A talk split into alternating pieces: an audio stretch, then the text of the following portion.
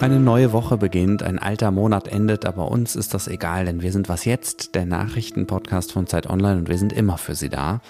Heute am Montag, den 31. Oktober mit mir, Moses Fendel am Mikrofon. Hier geht es heute fast ausschließlich um Reisen und Mobilität im weitesten Sinne. Wir blicken erstmal voraus auf die China-Reise, zu der Bundeskanzler Olaf Scholz gegen Ende der Woche aufbricht. Dann haben wir einen Weltrekord auf Schienen und dann beschäftigen wir uns noch mit Getreideschiffen, die mal wieder auf unbestimmte Zeit nicht fahren können, weil Russland aus dem Getreidedeal mit den Vereinten Nationen ausgestiegen ist. Los geht's aber wie immer erstmal mit Nachrichten. Ich bin Matthias Peer. Guten Morgen. Brasilien steht vor einem Machtwechsel. Der Sozialist Luiz Inácio Lula da Silva hat nach offiziellen Angaben die Präsidentenwahl gewonnen. Der Herausforderer von Amtsinhaber Jair Bolsonaro hat bei der Stichwahl 50,8 Prozent der Stimmen erhalten. Lula soll sein Amt am 1. Januar antreten.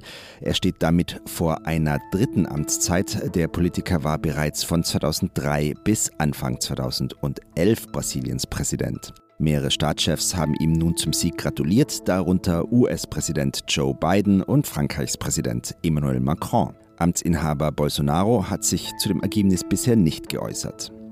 Die sogenannte Gaskommission legt heute ihren Abschlussbericht vor. Die Gruppe hat bereits Vorschläge gemacht, wie die Regierung Haushalte und Unternehmen in der Energiekrise entlasten kann. Geplant sind eine Einmalzahlung im Dezember und eine Gaspreisbremse ab dem nächsten Frühjahr. Am Mittag trifft sich Bundeskanzler Olaf Scholz dann zum dritten Mal mit Vertretern von Arbeitgebern und Gewerkschaften zu einer sogenannten konzertierten Aktion. Sie wollen darüber reden, was sie gemeinsam gegen die Folgen der Rekordinflation unternehmen können. Redaktionsschluss für diesen Podcast ist 5 Uhr.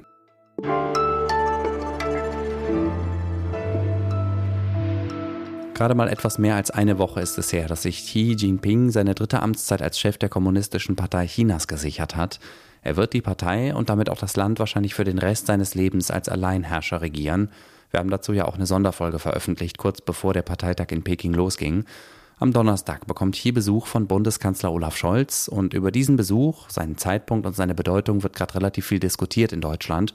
Auch wenn es noch ein paar Tage hin ist, will ich schon mal einen kurzen Ausblick wagen mit unserer China-Korrespondentin Xifan Yang.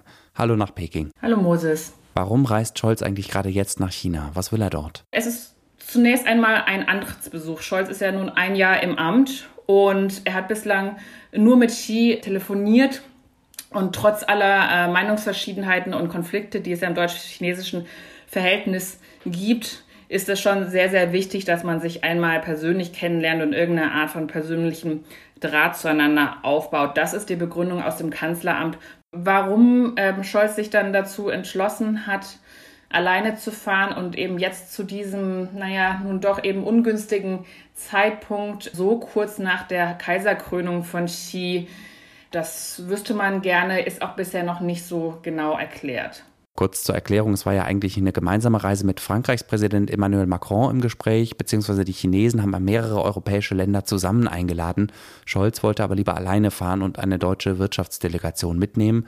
Was macht den Zeitpunkt dieser Reise denn jetzt besonders oder vielleicht auch ungünstig? Du sprachst es an, dass Xi Jinping vor einer Woche offiziell nochmal abgesegnet wurde für seine dritte Amtszeit. Er hat das Politbüro neu besetzt äh, nochmal alle moderateren Kräfte, auch ähm, Leute, die ihm vielleicht doch nochmal gefährlich werden könnten, rausbefördert aus der obersten Führungsetage in der kommunistischen Partei. Das heißt, China hat sich vor einer Woche von einer Autokratie in eine Ein-Mann-Diktatur verwandelt. Und ähm, Scholz ist jetzt eben der erste internationale Staatschef, der nach dieser Kaiserkrönung in Peking auftaucht. Und eben so kurz nach dem Parteitag das hat schon ein bisschen etwas von einem Tributbesuch, sieht nach Ehrerbietung aus und man gibt halt Peking die Gelegenheit, dass die chinesische Führung das propagandistisch ausschlachten kann. Die Ampel hat ja in ihrem Koalitionsvertrag vereinbart, eine offizielle Strategie für den Umgang mit China zu entwickeln. Die ist zwar noch längst nicht fertig, spielt aber ja trotzdem bei dieser Reise des Kanzlers schon irgendwie eine Rolle. Was kann oder sollte Scholz in Peking sagen, um zumindest da schon mal so ein paar strategische Pflöcke einzuschlagen? Ich weiß nicht, ob das, was man in Peking sagt, ausschlaggebend ist, sondern das, was Peking ernst nimmt, ist äh, das, was man tut. Angela Merkel hat ja auch in ihren 16 Regierungsjahren, ähm, sie war ja fast jedes äh, Jahr in China und äh, irgendwann war sie auch die einzige Regierungschefin aus dem Westen, die überhaupt noch die Menschenrechte angesprochen hat. Und das spricht durchaus für sie. Und das hat aber trotzdem nichts daran geändert, dass man sich in diesen 16 Jahren immer weiter abhängig gemacht hat von China. Natürlich hört man, hat man auch in den letzten Jahren von, aus Berlin gehört, dass Berlin besorgt ist angesichts äh, der Gleichschaltung Hongkongs. Das hatte aber für Peking keine richtigen Konsequenzen. Und in dem Zusammenhang ähm, spielt natürlich der Hamburger Hafen eine enorm symbolische Rolle. Ja, welche denn? Es war ja ein ziemlich großes Thema letzte und vorletzte Woche, ob und in welchem Umfang sich ein chinesischer Staatskonzern an einem Containerterminal im Hamburger Hafen beteiligen darf. Das äh, schlagkräftigste Argument gegen den Deal ist, dass in China kein ausländisches Unternehmen sich in Infrastruktur einkaufen darf, in Deutschland aber schon. Man könnte einfach hier in Peking sagen so, naja, also wenn wir das bei euch nicht dürfen, warum sollte das äh, umgekehrt der Fall sein? Also, dass offenbar im Kanzleramt die Sorge vorherrscht, bei einer Absage dieses Deals hätten da der deutschen Wirtschaft irgendwelche Konsequenzen gedroht. Das zeigt schon, wie sehr man sich da auch beeindrucken lässt von dieser chinesischen Drohkulisse. Danke, Chifan.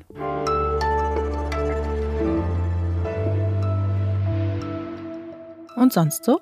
Die Schweiz gilt ja vielen als Vorbild in Sachen Bahnverkehr. Pünktlichkeit und das gut ausgebaute Streckennetz sind zwei Sachen, die uns hier in Deutschland neidisch machen können. Noch dazu kommt die spektakuläre Schönheit mancher Strecken. Auf einer dieser Strecken ist am Wochenende ein neuer Weltrekord aufgestellt worden, und zwar für den längsten Reisezug der Welt auf Schmalspur. So steht es dann ab jetzt im Guinness-Buch der Rekorde. Fast zwei Kilometer lang war der Zug, der am Samstag eine 25 Kilometer lange Strecke der Rätischen Bahn in Graubünden befahren hat. Der Rekordzug bestand aus 25 aneinandergehängten roten Triebwagen, was insgesamt 100 Waggons entspricht. Mit der Aktion wollte die Rätische Bahn einerseits Aufmerksamkeit bekommen, bitte sehr, um den Tourismus in der Region anzukurbeln, und sie wollte einen Beitrag leisten zu einem Jubiläum. Vor 175 Jahren fuhr nämlich in der Schweiz zum ersten Mal ein Zug. Wenn Sie sich die Weltrekordfahrt nochmal anschauen wollen, wir verlinken Ihnen den mehr als zweistündigen Livestream mit Kommentar auf Schweizerdeutsch da geht jedem Bahnfan und wahrscheinlich auch jedem Schweiz-Fan das Herz auf.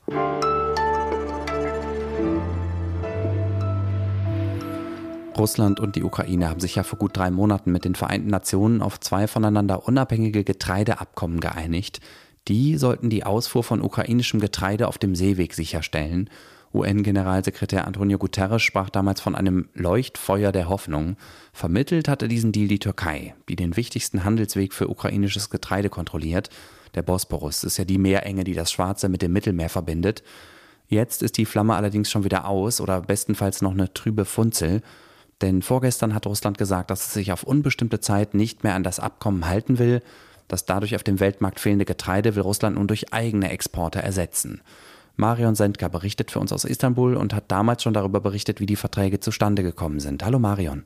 Hallo Moses. Warum ist Russland jetzt nach nur drei Monaten schon wieder ausgestiegen aus dem Getreidedeal? Ja, anders ist offiziell äh, ein Drohnenangriff mutmaßlich der Ukraine auf die Schwarzmeerflotte im Hafen von Sevastopol. Das war am Samstag und daraufhin hat das russische Verteidigungsministerium gesagt, dass diese Flotte, die dort angegriffen wurde, eben auch für die Sicherung des Korridors wichtig gewesen sein soll. Und wenn die jetzt eben angegriffen wird, ja, dann, dann macht Russland eben nicht mehr in diesem Korridor mit. Und das klingt ein bisschen vorgeschoben, finde ich. Russland ähm, hat nämlich schon vor Tagen Bedenken angekündigt angekündigt, was eben diesen Weizenkorridor angeht. Äh, und ich denke, dass ein Austritt jetzt aus dem Abkommen vor allem Russland nutzt, weil es eben die Verhandlungsmasse Moskaus erweitert. Dass Moskau nämlich so den Westen hofft, wieder mehr unter Druck setzen zu können. Und das, das kann ja gerade jetzt nicht schaden, weil, so wie wir es hören, läuft es äh, für die russische Armee gerade nicht so gut und nicht so, wie sie es sich vorgestellt haben in der Ukraine. Und jetzt kann man da vielleicht doch mal aus russischer Sicht noch mal mehr, mehr Druck machen und besser verhandeln, wenn man eben bei dem Deal einfach erstmal sagt, dass man nicht mitmacht. Kannst du schon irgendwas dazu sagen, welche Folgen diese Entscheidung für Schiffe im Schwarzen Meer oder im Bosporus hat? Ja, das ist schwer jetzt direkt zu sagen. Also sind am Wochenende wohl noch Inspektionen durchgeführt worden von mehreren Schiffen. Es hat aber laut einer äh, UN-Sprecherin, mit der ich äh, mich darüber unterhalten habe, jetzt keine Bewegung mehr im Korridor selbst gegeben. Und das soll eben daran liegen, sagte sie, dass sich die Parteien, die daran beteiligt sind, also Ukraine, Türkei, äh, Russland und eben UN, dass die sich noch nicht einigen konnten auf das weitere Vorgehen. Aber man ist da gerade im Gespräch miteinander und man versucht jetzt irgendwie ähm, ja, einen Plan zu machen, wie es weitergehen soll.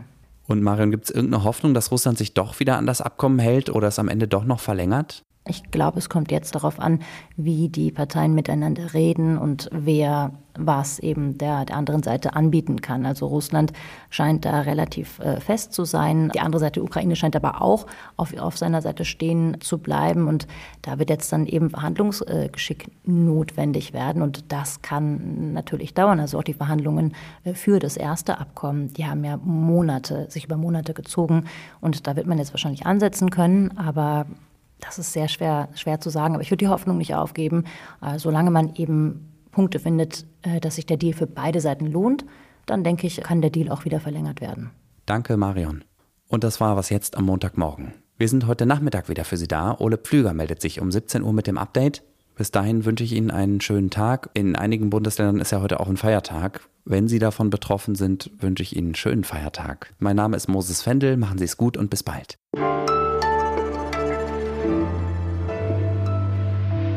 Und so klingt es, wenn sich Schweizer Fernsehkommentatoren über einen Weltrekord freuen. Wir haben den Weltrekord! Es ist vollbracht!